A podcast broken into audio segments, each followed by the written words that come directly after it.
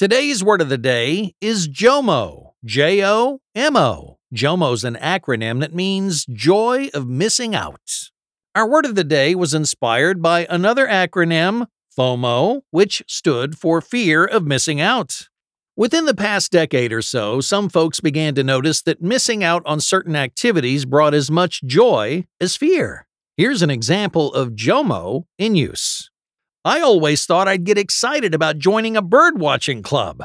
But let's face it, here in the big city without many birds to watch, I began to feel a little JOMO whenever I missed a meeting. Some things are more joyful to miss than others. JOMO is spelled J O M O.